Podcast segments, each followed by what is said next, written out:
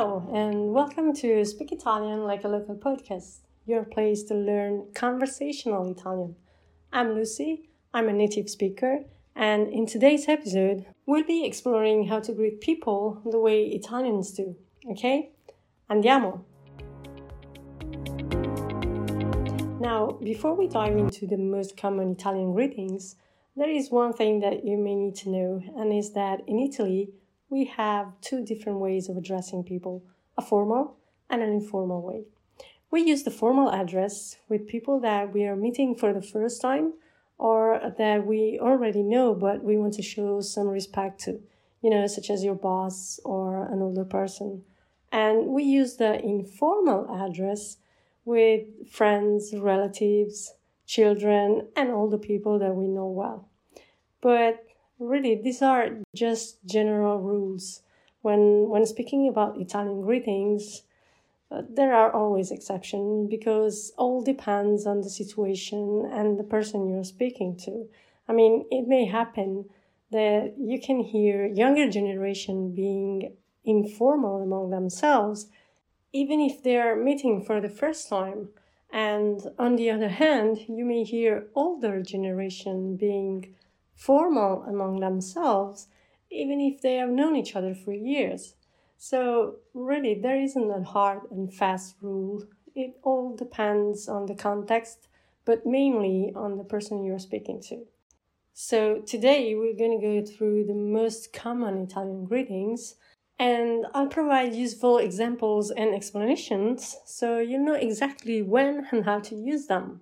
Okay? So, let's dive in. The first greeting of the day is ciao. Ciao is the most used Italian word. It means both hello and goodbye, but it is an informal greeting, so you wouldn't use it in a formal or a business setting. It's used among friends, family, and colleagues. It can be used when arriving and when leaving. Okay, sometimes when you're leaving, you can also say ciao ciao, which basically means goodbye. So you wouldn't use it when you were meeting someone. Next one is buongiorno. Buongiorno, eh, it means good morning, but it literally translates to good day because buon is the Italian word for good and giorno is the Italian word for day and it can be used on both formal or casual settings and we usually use buongiorno in the morning up until the early afternoon around 3 to 4 p.m. Then we switch to buonasera. Buonasera means good evening and can also be used on both formal and informal settings. Sometimes you may also hear buon pomeriggio, which means good afternoon, but this one is not widely used anymore in everyday conversation. You probably may hear it on TV shows or on the radio. Both buongiorno and buonasera have some cool abbreviation that you can use when talking to friends or you are texting them in a casual setting. Okay, for example, if you're feeling casual, you can simply say giorno instead of buongiorno uh, or you can say sera instead of buonasera. And these two greetings are perfect for friendly conversations and are usually used in text messages. Another casual way to say buongiorno is buondì. Buondì literally means good day because di is just another word for day in Italian. And buondì is a fun and friendly way to greet someone, and you can use it with friends uh, or family members. Okay, and now let's see some greetings that you can use when you're leaving. When you're ending a conversation and you want to say goodbye and wish someone a good day, you can say buona giornata. Buona giornata is it mean is a formal greeting that means good day and it's a polite way to wish someone a good day at the end of a conversation or a phone call. Okay, basically, you are wishing that person to have a good day. And in the evening, you can say buona serata. Buona serata means have a good evening. and it's basically the evening version of buona giornata. So you can use buona giornata and buona serata when you are saying goodbye to someone and you want to wish that person a good day or a good evening. Another way to say goodbye in Italian is arrivederci. Arrivederci literally means until we meet again and is used to say goodbye. It can be used to greet one or more people. And textbooks will tell you that it can be used on both formal and informal occasion though I would never use it to greet my family or friends, and it's not widely used in everyday conversation on casual settings. Then we have arrivederla, which means the same as arrivederci until we meet again, but arrivederla is used only on formal occasions and only to greet one person. Okay? And when it's time to hit hay or say goodbye for the night, you can say buonanotte. Buonanotte is commonly used when you're leaving and heading home for the night. And just like the other greetings, you know, buongiorno and buonasera, also buonanotte has an abbreviation, notte. So feel free to use notte when you want to say goodnight to your friends or family in a more casual way. Okay, now let's move on to the next one. And this one is a handy word that you can use in most situations.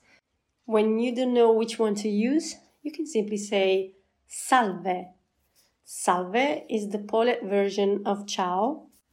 It also means hello and goodbye, and you can use salve to greet every every time during the day. I mean, in the morning or in the evening and you can use it in those places where you don't want to be overly formal but aren't quite as casual as ciao.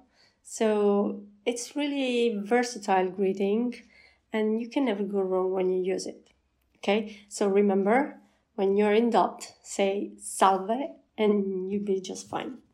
Now, I want to share with you some other ways to say hello and goodbye that are unique to the Italian language.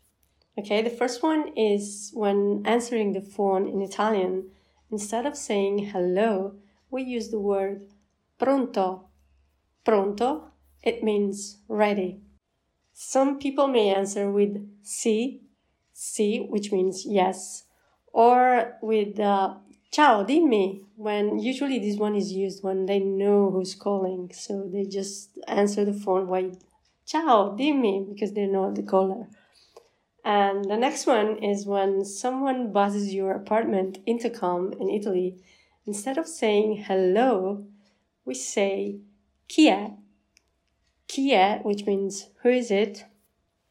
And the last one is a dopo. A dopo means see you later, and it's a simple yet effective way to say goodbye to someone.